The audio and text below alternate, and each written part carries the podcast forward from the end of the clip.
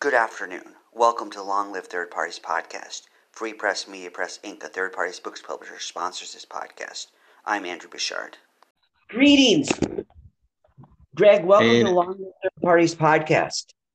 Hey, sorry about the uh, delay there. I got stuck on something for a few minutes. So how you doing? I'm doing all right today. How about yourself? Running around, but good. Excellent. Friends, today we have a candidate for governor in New Jersey, Greg Mele. Forgive me if I Mele. mispronounce your name. Yeah, that's Mele. That's fine. Mele. Okay, Greg Mele. He's running for governor in New Jersey. He's from the Libertarian Party. So welcome, Greg. Thank you, sir. Glad to be here. We're glad to have you. Let's get started by you giving us an introduction to who you are and how you got involved in the Libertarian Party. Okay. So, um, well, I mean, uh, always been kind of uh, interested in politics. Um, not uh, formally trained in school, for example. I wasn't a political science major or anything like that, but um, I was always interested in looking at uh, how government works at both local and national level and everything in between. Um, when I did wind up uh, going back for a second career, I, I was originally a uh, software guy actually, and then I went for uh, a law degree and uh, finance MBA because I was working a lot in Wall Street firms at the time. Um, I just felt like this was going to be my natural progression at some point that I would switch over to practice law, and um, having interest in the community, especially in the beginning, I focused uh, some of my coursework on that sort of like uh, you know, how does municipal government work and how does uh, how does the budget get met and how are projects funded and blah blah blah, all this kind of stuff. Um, and I just got more involved in, and interested. I did um, after law school. I did um, try briefly to get involved. Actually, before I heard of the Libertarians, I had grown up in a Republican household, so I talked to the local Republicans. Uh, seemed like there wasn't any real opportunities, though, there to get heavily involved. I was actually appointed to a few township committees by the mayor, but um, no, no real uh, opening for a chance to go for being elected. So um, it was somewhat discouraging, I'd say, and so I kind of, uh, you know, didn't get you know, I, I faded out of being involved directly in the political world. I, I followed things, but that was about it. But um, as I saw things go more and more, I mean, I just felt like both parties were working hand in hand, and it was really this whole plan of, you know, we're going to make the government big, and we're going to charge a lot of tax money to everybody, and then uh, we're going to do what we want with it, basically. And um, I just feel like uh, both parties have gotten synced up to the point of really not having any consequences and not worrying about it in terms of uh, you know spending money you know, freely and um, you know, no uh, repercussions. They never they never put up or hardly ever any sort of primary challengers to the people that they want in office, and so the same folks with the same goals, which is not for the people, keep getting uh, to be the only choices, quote unquote uh, that that people are aware of because they're the ones who are on the ballot as the, the nominees. And um, after a while, I just couldn't sit back anymore, and I had tried to build up some some credentials, some skills that could be useful. And I thought, you know, it's time to go back into the mix. But um, so initially, I thought about, oh, you know, maybe as an independent kind of thing. But uh, then I got, I did get introduced to the Libertarian Party and their philosophy, and um, you know, one of the primary things being small government. I mean, that was a big driver for me to say yes. You know, we have to have to get government out of a lot of things. We have to reduce government. We have to privatize a good number of things, and then things will work better. Um, and without competition, without you know any sort of you know, again accountability, I guess is the word. You know, then uh, there's no incentive to be responsible fiscally or, or otherwise, or, or to do a good job on anything. And that's where we seem to have gotten. So, uh, I mean, just as far as um, you know, recent times and what wait, what made me do this run in particular, um, I um, was not happy with how uh, Governor Murphy uh, did the whole lockdown and mandates and all this kind of stuff, and um, it seemed like uh, it was counterproductive. I mean, we never quarantined the healthy before. Uh, if you if you're worried that you're vulnerable, by all means, you know, if you want to quarantine yourself or wear masks or get the vaccine or whatever it is, that's fine. I mean, but we're we're about choice. It's it's not that you know because somebody else is vulnerable that that the healthy person should have to stay inside and hide also. And they have lives to live and are livings to earn and uh, just shutting down all the businesses the way we have and uh, everything that's that's gone on with with that and unemployment spike and all this kind of stuff it's just devastated the state as well as others in the country. Uh, quite frankly unnecessarily i mean we've got a, a biostatistician on our team that shows that the lockdown every step of the way the lockdown steps that were taken were counterproductive to the goal. And so you know, it really didn't it didn't help at all with any kind of um, uh, virus infection rate or death rate. And at the same time, people were getting a whole bunch of other different illnesses from it, never mind the psychological impacts. So um, that combined with seeing how the Republican primary went was, uh, and how I'd heard about it before that, you know, how it was going leading up to the primary was really the final straw that I had to go ahead and do this run. Um, it seems to me the uh, the Republicans decided to sacrifice principle in favor of what they perceived, and they being the party bosses in each county who endorsed Jack, uh, to try to compromise in order to win, and it's all just win lose to them, uh, and that means that yeah, if they win, just like whenever the Democrats win, they're just interested in maximizing their power after having one. And that has nothing to do with the good of the people. So when I saw such division in the Republican ranks, uh, I mean, there's a lot of people that uh, will not vote for Jack no matter what, even though they're Republicans, because he doesn't stand for what they stand for. Uh, I'm seeing people come to me in droves from that group, and also between uh, it's marijuana and school choice and the lockdowns as well that are bringing a lot of uh, previous Democrat voters our way. So we're doing really well these days, and it's it's the right time. Good to hear. We like to hear those backgrounds to see how people got involved.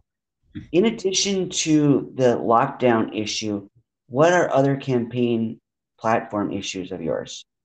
Okay, so um, probably the the second biggest issue after, and I mean, to the extent that lockdown stuff has been ended, we still have the threat of having it reinstated. We're close to that uh, transmission rate of one that's going to trigger all these, what I call an oxymoron, permanent emergency powers.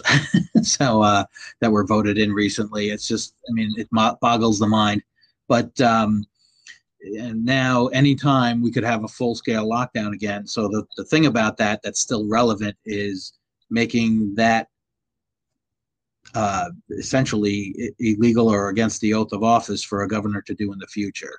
We feel that that kind of mandating and lockdowns that that has nowhere, you know, no place in this uh, society. But the second biggest thing I'm seeing is the school choice issue that we're in favor of. Um, you know, with uh, homeschooling, especially, well, I should say, excuse me, remote learning, uh, we saw a lot of problems that, I mean, parents, for example, don't get to see when the kids go to the school. So uh, we have kids who are are not involved in the class. They have their camera off. They're playing videos on another game on another computer while the lesson is going on, and the teachers are not checking uh, because they've been told that as long as they had their it was like in, in our town at least it was two to three hours a day or whatever. Uh, as long as they put in that time online, then it doesn't really matter. And um, that is ripe for a school choice revamp throughout the state. We need charter schools. We need more, you know, uh, with with vouchering and things like that. We want. We also want to promote options such as private school or even homeschooling, where you know any kind of school choice change must must involve that the funding follows the student wherever they choose to go. And that's the only way to get schools who are not performing well to straighten out their act, or you know what, fold up their tent if that needs to be, if they're doing that badly. And um, I mean, sometimes people talk about New Jersey schools have always been pretty high ranked. Yes, they are within the United States. But where has our school, where have our schools been internationally. They used to be number one across the board. Now it's what we're lucky if we're 30th or 35th in every subject in the in the in the world. Um, you know, it's a low bar relative to the rest of the states. Also, I mean, I think there's problems all across the board with public education. So we need to really give some com- competition to them to kind of straighten out things that you know this this whole uh, Common Core, a lot of the other Department of Education initiatives are counterproductive. They're turning out students that unfortunately are less qualified for work than they used to be. So we're very anxious to try to make that kind of change. Otherwise, it's the drunken sailor spending, the irresponsible spending. We had borrowings that were not necessary by Governor Murphy, uh, followed by federal assistance that everyone knew was coming when his you know, co-party member, uh, Mr. Biden there uh, became president, uh, that he would have plenty of money. And now he's, he's got a surplus so that he doesn't have to raise taxes this one time, this year, of course, because it's an election year. And instead, he's then after after the uh, election is over, though, uh, from what we're hearing, he's going to be giving that money in large part to the teachers union, which is his you know pet donor that's going to just give it back to his campaigns over the years and, and still not perform any better in the school system. So there's that. There's of course strong two-way stance. There's there's marijuana. The legalization happened as far as the vote, but um, the way the rules are being set up, it's only Murphy's cronies that can qualify to have a legitimate business, or else the others are all uh, basically still illegal. Like you know, there's no there's no uh, way to have a level playing field. There are barriers to entry for anybody who's got a small operation who wants to pursue their financial success in that route. And plus, the other thing I don't understand is how come on the day after the election, uh, all the nonviolent offenders just for simple possession weren't released on day one. That was supposed to be one of the first logical steps to take. So um, we also have uh, platform uh, issues on the website, which uh, talk about uh, how to get cleaner energy and um, you know, following the science, following you know open market principles. Basically, I mean, we want to we want to privatize a lot of things because we feel that that's the best way to the most innovative answers as well as the most competitive. Um, and yeah, a couple of other couple of other issues also on the site. Good to hear. Good to hear. One thing that I'm interested in that maybe somebody else out there who wants to run for office would be interested in is since you practice law, how do you balance that while running a campaign? well, nothing's ever easy that's worth it, is it? But um, yeah, I mean, uh, you know, I'm fortunate enough. I have my own practice. Uh, I have great staff and uh, a couple of of counsel attorneys that can pitch in on on certain topics. But um, I mean, my schedule has always been kind of flexible that way. I can you know fairly well arrange things the way I need them to be, and so I mean, I've from even from the past days in Wall Street as a software guy, I've never had sort of the nine to five easy, easy, you know, maintain things, you know, status quo kind of job. Every job of mine has been 14 to 16 hours a day since the beginning and um, so this is nothing new. I mean, I'm putting 100, 110 hours a week in, and it's it's routine for me. I've been doing that since I was in my 20s, and um, you know, it's just something that uh, you know comes naturally. So that uh, it really hasn't been tough for me. Now, I mean, that being said, I mean, for example, when I studied for the bar, I mean, I did very well because of my prep. So I went in very relaxed and confident. But that was after at least at least 14 hours a day of studying around the work then i then i tried to scale back my job. I was still you know in an office working for somebody else. I tried to keep it to the eight hours and then i would do that kind of hours with the studying including the weekend days um, total of something like that. And then uh, basically uh, just i increased my coffee intake by about fourfold at the time, and then I was okay.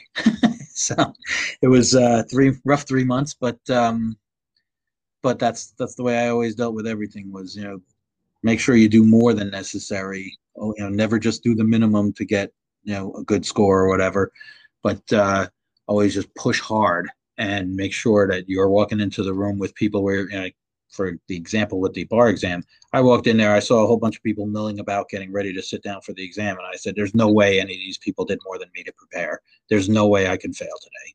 And that's that's how I deal with everything I do, and including this run so far. I am uh, spending every waking moment I can uh, doing something for it, and um, I am hoping to uh, make enough noise that people are going to be very surprised. That is good to hear. So, small business owners are in a good position to run for office because they have the ability to alter their schedule. Would you say? Um, it can be. It does depend on the nature of the business, but uh, yeah, I mean, you know, certainly if you have a boss you report to uh, as as an employee, you typically will have a schedule that you need to keep. So it could restrict. Uh, certainly for higher office, it's gets tougher. Um, so yeah, but uh, folks who yeah pretty much uh, set their plan for the day. I mean that that can be worked around if they want it bad enough. They can put in the extra time and between the two cover everything they need. It's not like you can ignore your business, but you know, if you can make plans and have adequate adequate coverage, then yeah, you might uh, you might well be able to do it. So especially somebody who has the business going for a long while, who has it established and everything's running smoothly, they would be in a better position than say maybe somebody who's just starting a business.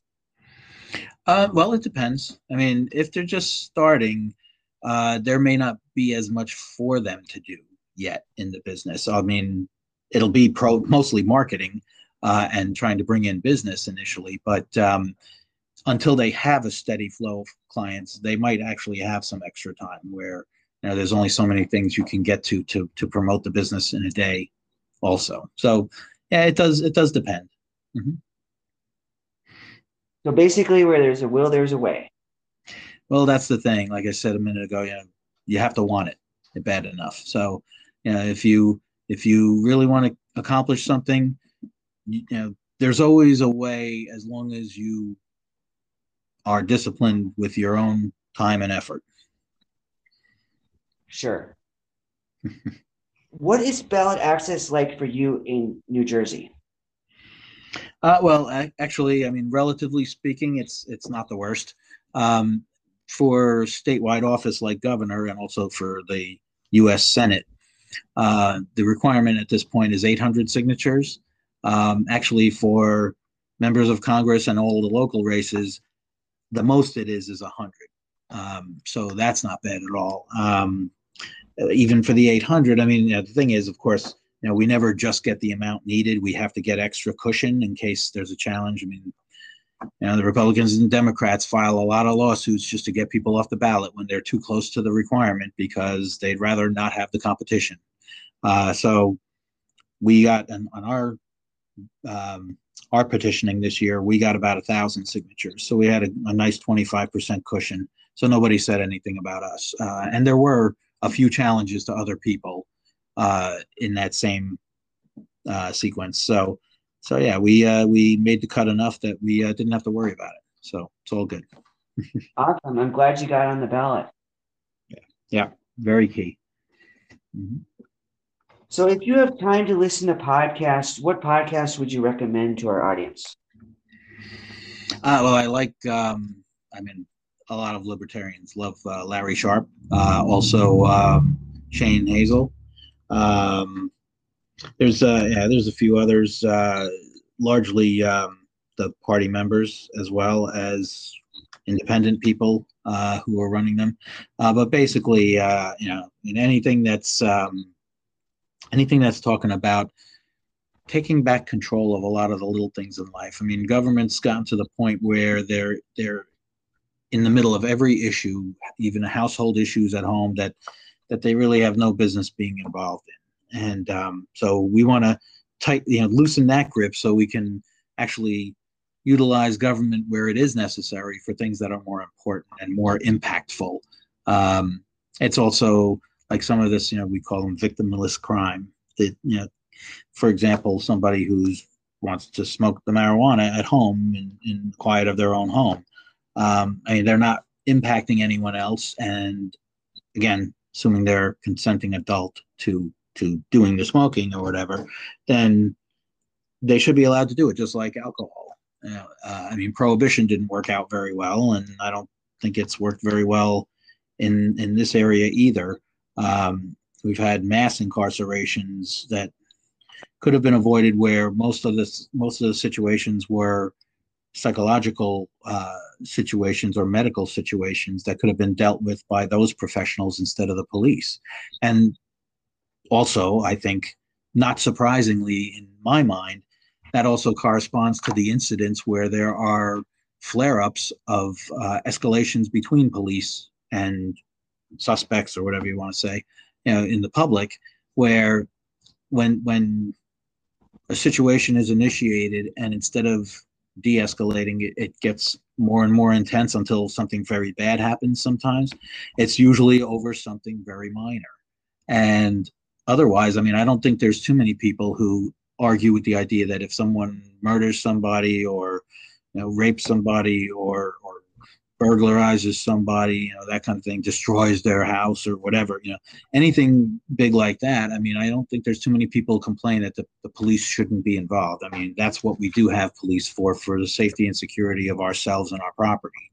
Uh, but when they're asked to follow, you know, enforcement of some of these more trivial, really laws, I mean, half the police force that I know, anyway, as far as the, the people that that I talk to that I've been friends with, they don't even want to have to do that, but they're told that they have to enforce those laws. And then, like I said, I mean, the, the, the rate of issues that arise out of those situations goes up manyfold from from the other things. I mean, yeah, it, it really a better look should be taken at what the police should be handling versus other types of professionals. And um, I think if we see that, we'll see a lot less issues as well. Um, like the escalations of, of situations, things like that. So, how about book recommendations? Do you have any of those? Book recommendations. The first one would be Anatomy of the State. That's uh, essentially the Libertarian's Bible. So uh, um, we uh, we really uh, I, I tell people I go to that to center myself back on the principles whenever I need to take a step back and and refocus uh, that basically, I mean, the idea, you know, one one catchphrase we've been using in the campaign is, you know, the leading cause of death over the course of human history is big government, which, you know, even if not literally true, and it might be, but it's not far off. basically, it tells you that no matter what, when you give too many people too much power, people don't stay nice very often. They they tend to exploit the power and I mean, it led to countless millions of deaths over this last even you know a couple hundred years, and um, you know we're not above that now. Just because time has passed, some people think like, oh well, that was back when people were not as civilized. You know, don't kid yourself. Those power plays happen every day. They still do, and they still will. And you never know what's going to happen if you let government get too much power and get too much out of control the whole idea of all the founding fathers documents you know the ideals behind them even if they didn't even get to fulfill them i mean they they probably felt they did for their time. And it's not right necessarily for us to impose our modern view of those ideals on their world because it was a different world. But the ideals themselves they were largely centered around restricting government that government should be used when necessary for certain things, but that they should not be encroaching on other things at all. And of course, we know over the last 245 years that that has not been the case, that they have encroached tremendously into a lot of areas. So, you know, we'd like to you know move back in the other direction again because that'll also help us with the budget thing and all the other issues that we have all of it's tied together with the idea that you know government expansion is what's caused a lot of these problems. And, you know, some people think like, okay, it's easier if we just let the government take care of everything so we don't have to do anything or we don't have to think or whatever it is that they're thinking. Well, I'm sorry, but, you know, as far as personal decisions, for example, I mean, the government doesn't know better than I do how I should do something or not. uh, or whether to do something or not. I'm I'm a functional adult. I don't need their guidance on all these kind of small issues that really are personal in nature, uh, decisions about self and family. So um, yeah, we have to we have to get this big government behemoth away so that we can really start to enjoy what the real idea of the American dream is. So, how can people help your campaign, whether they're in New Jersey or outside New Jersey? All right. Well, so yeah, if, it, if this was uh, a few months back, I would have talked about petitions, but we're all good there. So I would say, I mean, if they can go to the website, and if I if I may plug it here, uh, sure. it's w- www.meleforgovernor.com, and it's M E L E, and then the word F O R governor.com. Uh, there certainly is a couple of donate buttons in there mixed in somewhere if they want to help us out with that. I mean, if we could raise a lot of money, we could wind up on the debate stage with uh, Murphy and Ciattarelli. Uh, but otherwise, also get a lot of uh, advertising media out so that at least people get to hear the word. Um, that's essential and crucial. Is you know, trying to raise the fundraising uh, target as high as we can. The other thing is volunteering, which also on the website there is a place to, uh, of course, well, to begin with, just send a message, a comment, whatever, ask a question, and I do answer all the questions that come in. And um, otherwise, to offer your volunteering services and even talk about if you have a specialty area where, like, I, I know how to do this real well, so I'd love to help you with that. You know, whatever folks can have the bandwidth and time for, it's welcome. Sounds good. So when is the election date? It's November 2nd. Okay. We wish mm-hmm. you luck in the election when it comes along, and we wish you luck in all your endeavors mm-hmm. here and in the future. I appreciate that very much. Thanks so much. It's been a pleasure. We're glad to have you on the show. Have a great day. All right. Thank you, sir. You too.